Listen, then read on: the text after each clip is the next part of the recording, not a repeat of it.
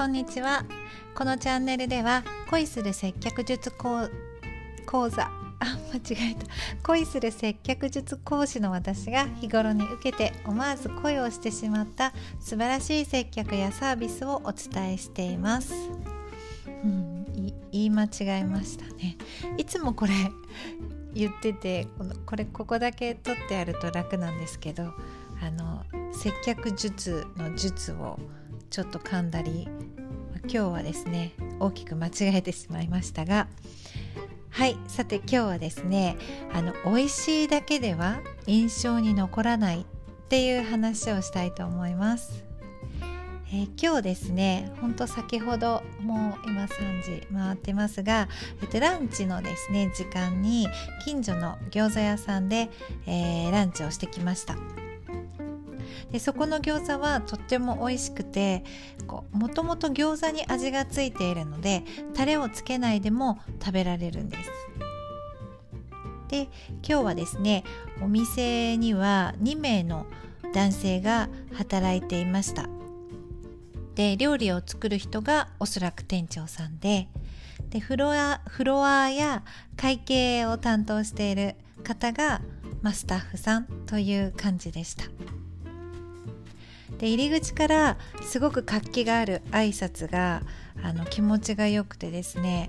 あの声もすごく大きくてハキハキしていました。でお客様にこう対応するその表情が、まあ、表情とっても豊かでですねあの明るい感じ笑顔はですねもちろんとっても素敵な笑顔なんですけども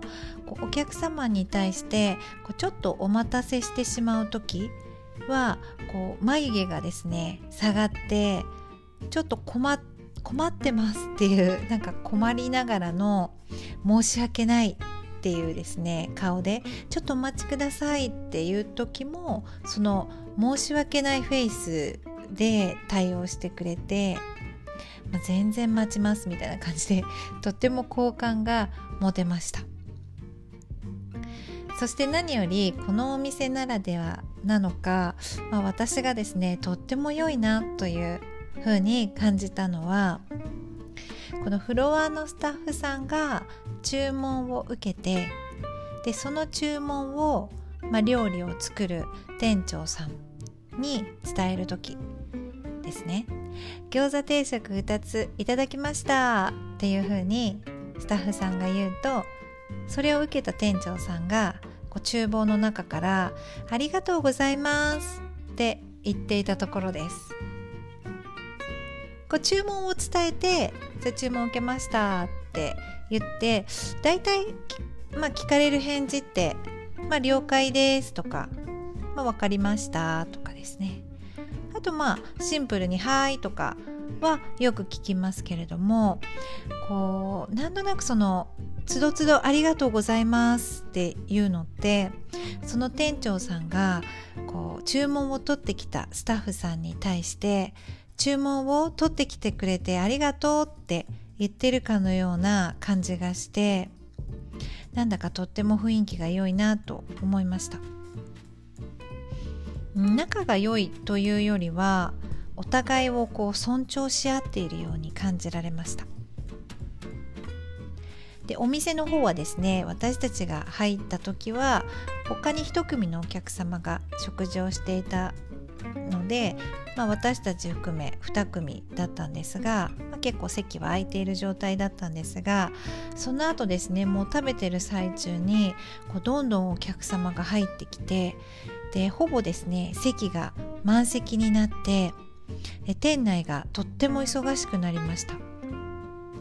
ですがその感じの良いですねあの対応そのフロアスタッフの方や、まあ、時々こう料理を作った店長さんが自ら運んできたりしてとてもですねあのいい雰囲気のままなんか忙しくてギスギスした感じもなくですねこう終始笑顔で明るい店内だったんです。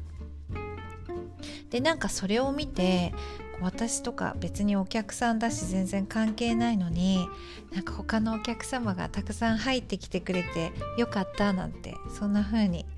人のことなのになんだかこう嬉しく感じてしまったほど、まあ、いい雰囲気だったんですね。はい印象に残るってとっても難しいなと思いますこうたくさんのお店があるしでお客様側もいろんなお店に行きたいしいろんなお店で食べたいし、まあ、話題の新しいお店にも行かなきゃみたいな感じでまたここに来ようって思い出してもらうのはとっても大変だと思います。こう今って結構どこも美味しいお店が多いですよね。なんか普通に皆さん美味しいので結構その当たり前、まあ、美味しいことは当たり前なのかもしれないんですが、まあ、接客の素晴らしさでもし印象に残れればこう料理の味をもしかしたら大きく超えてしまうかもしれないとまで思いました。またこの餃子屋さんに食べに行こうと思います。はいそれでは今日はこの辺で。皆さん聞いてくださってありがとうございました。